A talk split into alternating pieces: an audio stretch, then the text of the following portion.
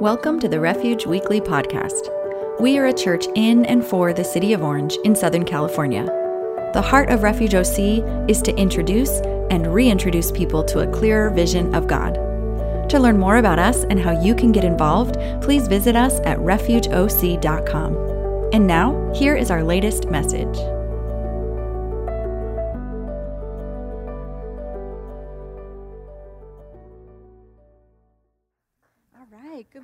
Refuge. How are you today?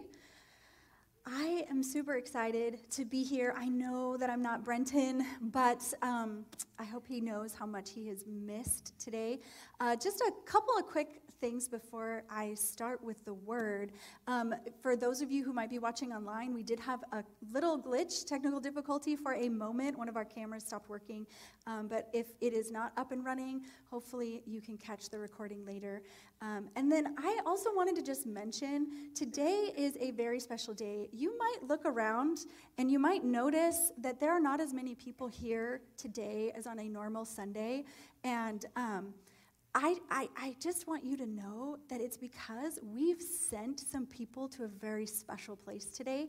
We have been honored to be a part of helping to plant a church in Los Angeles, uh, just a couple blocks away from the Capitol Records building. It is at a former nightclub, and it is now the Heart LA. Pastor Randall and David Arujo are launching today, and they are having their first opening service, and we could not be more excited. And so my husband is actually there today. One of my sons is there today, and um, he at first he was like, "I'm sorry, I'm not going to be there to see you preach." And I'm like, "I'll just give you the the cliff notes when you get home." But I'm so excited that they get to be there to celebrate. So as we are uh, praying for Brenton this week, let's also remember Randall and David uh, in prayer as they are launching out today, and it's so exciting. Uh, their service started about an hour ago, so they're probably closing up right now now, but we're going to see if we can get a recording of their service and post it on our social media later today. So, those of you who stayed here at Refuge today, you guys will still get a chance to check that out. But we're so excited for them.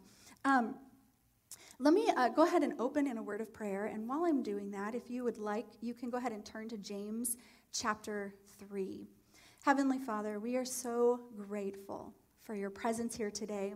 I am so grateful that you have given me the honor of bringing this word to you, uh, to your people today, Lord God.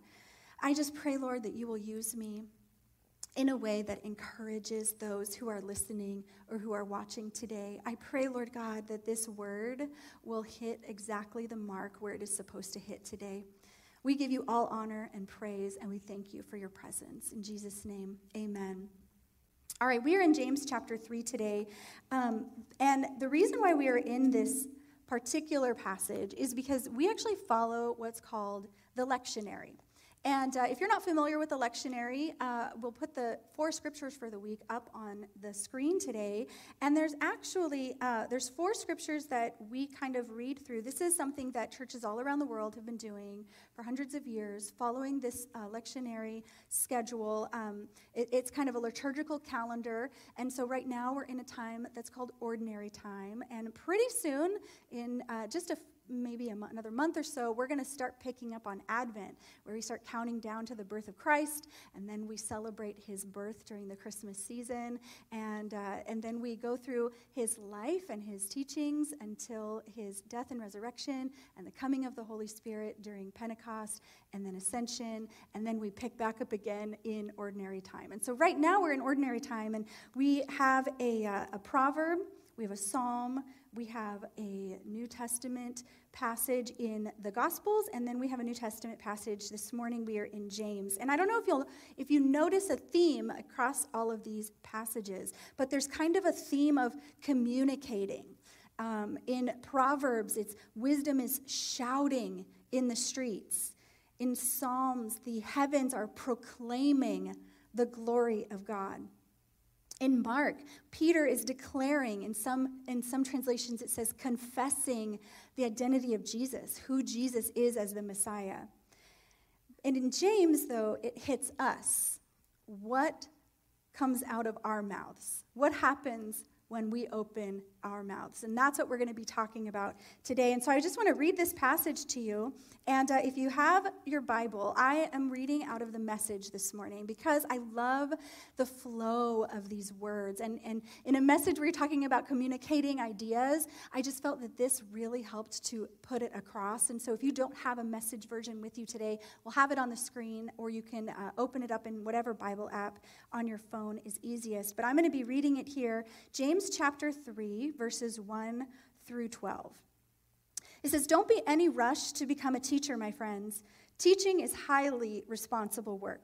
Teachers are held to the strictest standards, and none of us is perfectly qualified.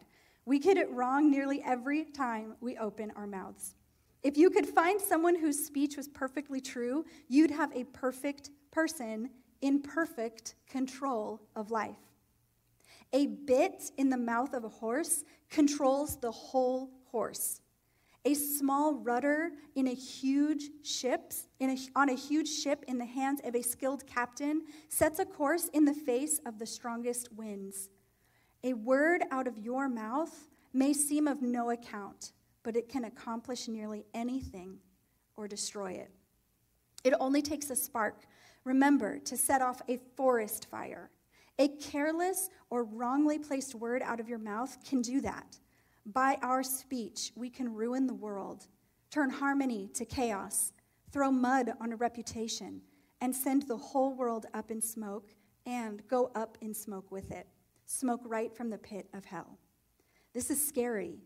You can tame a tiger, but you can't tame a tongue. It's never been done. The tongue runs wild, a wanton killer.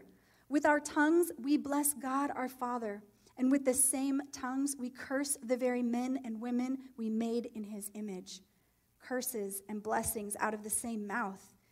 My friends, this can't go on. A spring doesn't gush fresh water one day and brackish the next, does it? Apple trees don't bear strawberries, do they? Raspberry bushes don't bear apples, do they? You're not going to dip into a polluted mud hole and get a cup of clear, cool water, are you? These words hit me right here. And words have power. And, and I just want to show you a, a couple of examples, and uh, we'll put them up on the screen one at a time. But what do you think of when you read or hear this? I have a dream. Martin Luther King, Dr. Martin Luther King Jr., inspired a nation.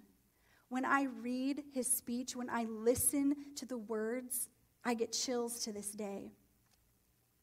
What about this one? Make America great again. In some of us, that may inspire excitement. In some of us, it may inspire anger, hurt. Did you know, though, I did not know this until recently, Donald Trump has made these words famous, but he's not the first president to use them. In fact, in 1992, Bill Clinton used this as a part of his campaign slogan, completely opposite side of the aisle. In 1980, Ronald Reagan used this as a part of his campaign. And it goes all the way back to the 40s. This has been used by multiple presidents in hopes of leading a nation to change, whatever change they felt was necessary. What about this one? In spite of everything, I still believe that people are really good at heart. Anne Frank, a beautiful young girl, brutally killed during the Holocaust, hidden away for years, unable to live a normal childhood. You want to talk about quarantine? You want to talk about social distancing. And yet, she says these words In spite of everything, I still believe that people are really good at heart. That was 1944. The horrors this world has seen since then, and yet she inspires hope. What about this one? Are you ready? Okay, let's roll. 20 years ago, yesterday, Todd Beamer said these words and inspired a few brave men on an airplane to take down hijackers who were attempting to crash the plane into a large, we are assuming maybe the White House or the Capitol building in Washington, D.C., a large area hoping to cause mass casualties like at the World Trade Center and at the Pentagon. And he would have none of it. He knew that he would die either way. But he inspired men to jump in and cause action and make their deaths save potentially thousands of other lives. We just let's roll. Those are his last recorded words.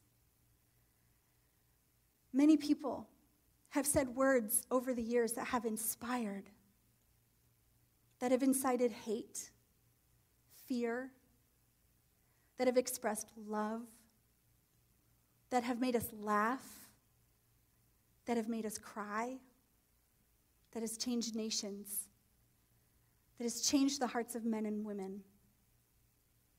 In fact, I'm holding a book full of words that changed the world.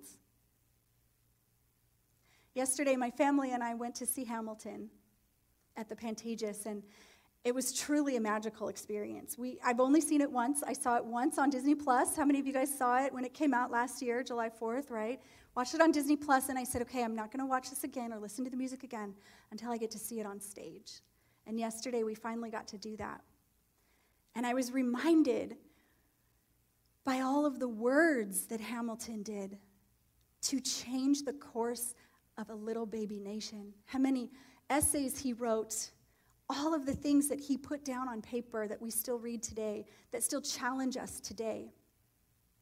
And I'm reminded of the words that Lynn Manuel Miranda wrote in this play for Aaron Burr to say something that's really catchy, something along the lines, and I'm probably going to butcher it because I'm not a Broadway star, but he says, Talk less, smile more, don't let them know what you stand for.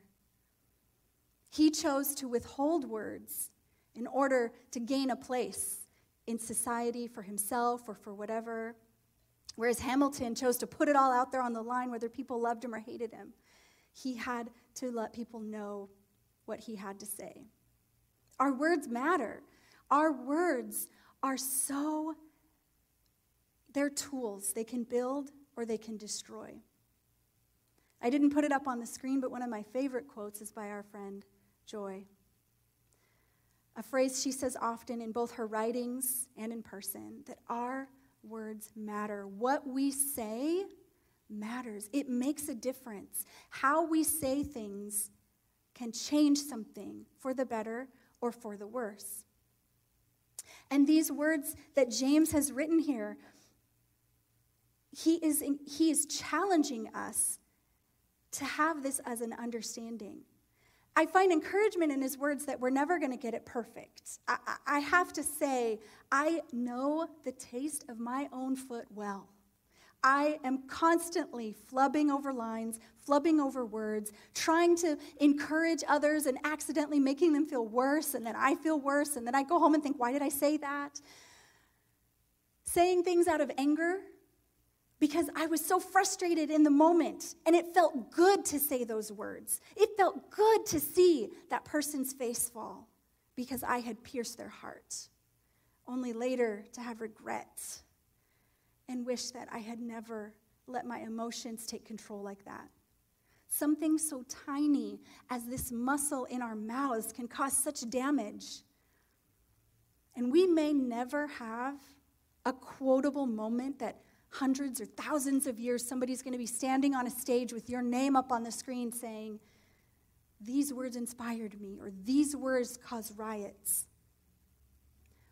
But our words make a difference in the lives of those that are around us every day. Every day. How many times have you looked at somebody and said, I love you? How many times have you wished you did because you didn't know it was the last time you were going to see them. Our words really do matter. And I, I love what it says in here that it only takes a spark, remember, to set off a forest fire. Living in California, we're very familiar with forest fires. How many times a year do we drive through and we see signs, do not, you can't have campfires right now. We're, we're in a dry season. You, you see people out there, you know, some cities sell fireworks, other cities have them banned because a small spark can cause massive damage. And it's the same way with a careless or wrongly placed word out of our mouths. We have to be so careful with what we say. Thank God there's grace for when we don't say it right, but we have to be so careful with what we say. And honestly, I love how um, in Luke, it actually words this a little bit differently. Luke 6 43 through 45 says, A good tree can't produce bad fruit, and a bad tree can't produce good fruit. A tree is identified by its fruit. Figs are never gathered from thorn bushes, grapes are not picked from bramble bushes. A good person produces good things from the treasury of a good heart, and an evil person produces evil things from the treasury of an evil heart. What you say flows from what is in your heart. Our words are, and you know, they say the eyes are a window to the soul, but I think more revealing are the words that come out of our mouths. Because we think, oh, we can just follow up that comment with, I was just kidding, or I was just joking. I didn't mean it. But really, it gives us a window into the condition of our heart. And unfortunately, many times, the words we say or the words we hear other people say are parroted from the words that they have received in their own lives. I was looking up a, a, a, story that I had seen about IKEA, and they had put out this this uh, anti-bullying campaign and it was really interesting because they took two plants from their store and they put them in these acrylic boxes side by side and they had elementary school students come up and record themselves either hurling insults towards this plant or complimenting this plant. And in one box, they had one plant listen to nothing but insults for 30 days. And in another box, they had another plant listening to nothing but compliments for 30 days. And you can see on the screen the results were crazy.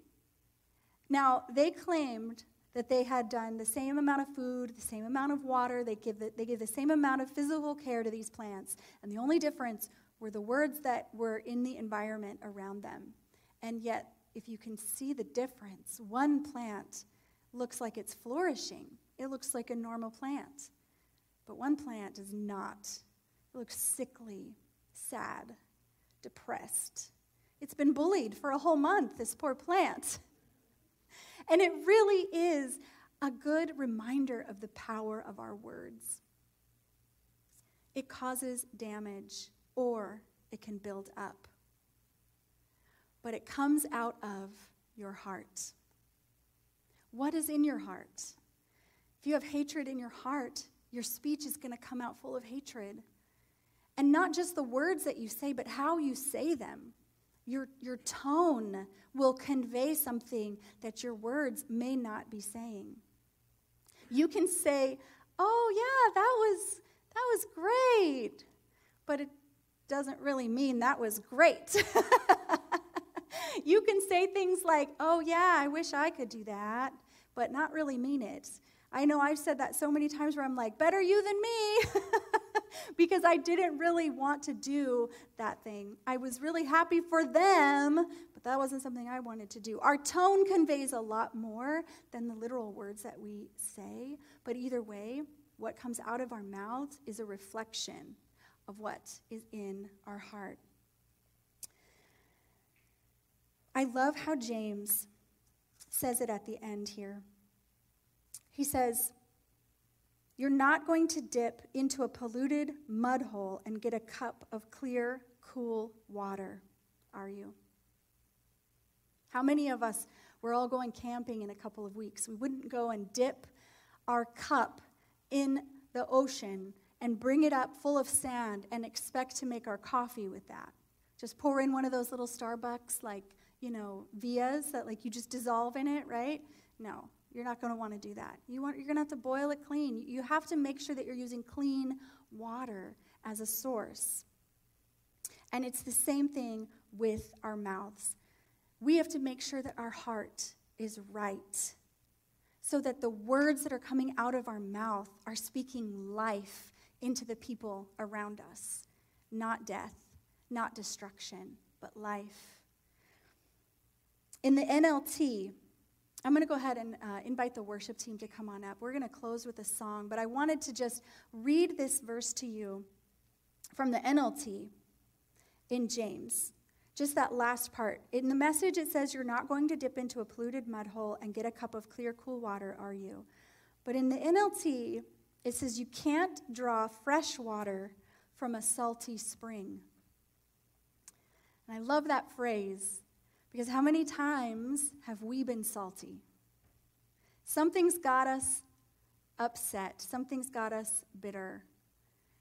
There are so many times where before I can come up here and preach a message, I have to go before the Lord and I have to clean out my heart.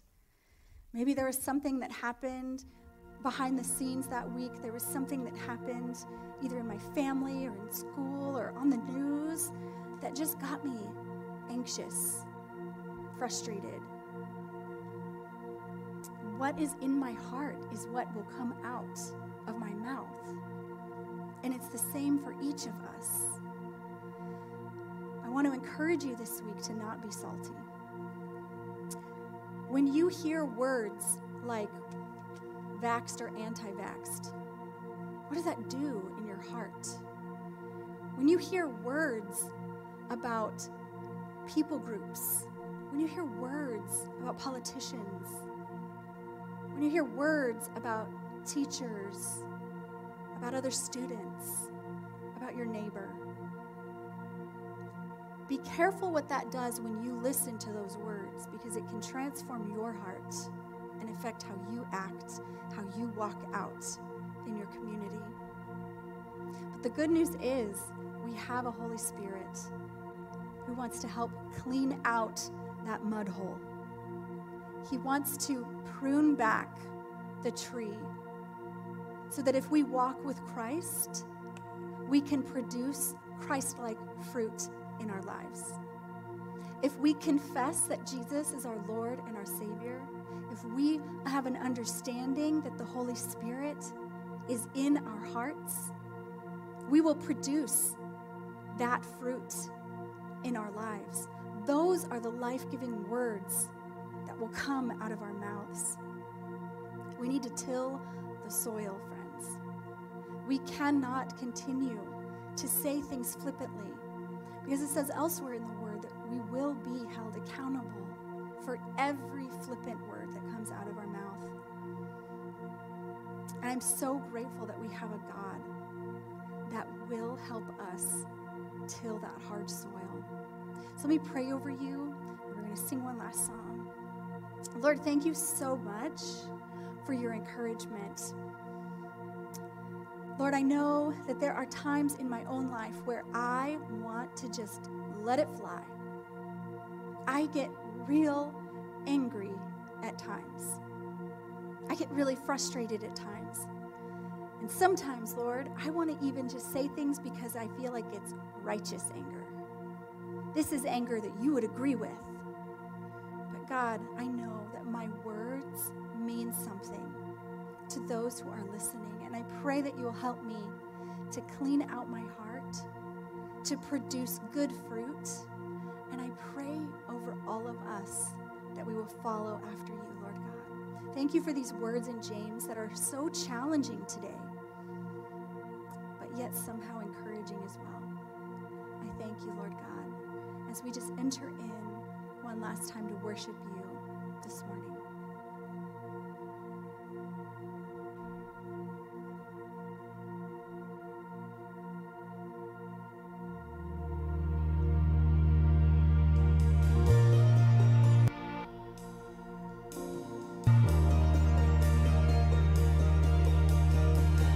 There is a sound I love to hear.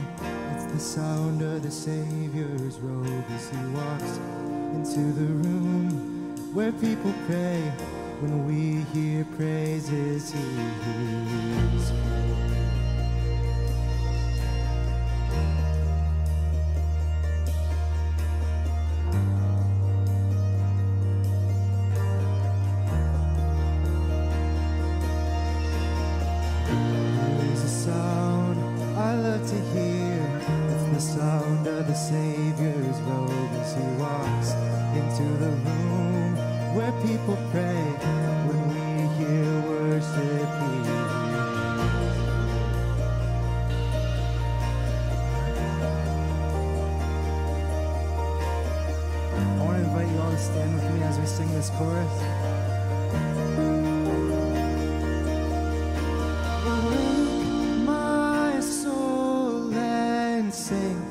Sing his praise aloud, sing his praise aloud.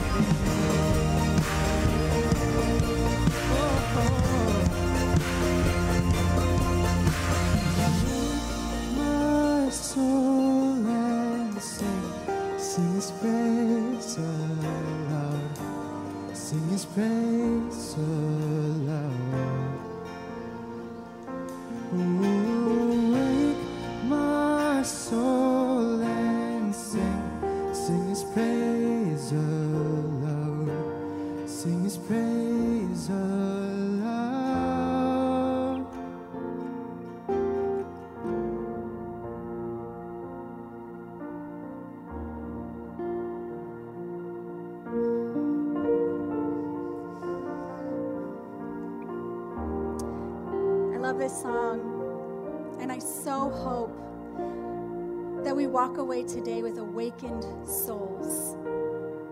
And I want to leave you with these last couple of thoughts from another one of the lectionary passages. In Psalm 19, 12 through 14, it says, How can I know all the sins lurking in my heart?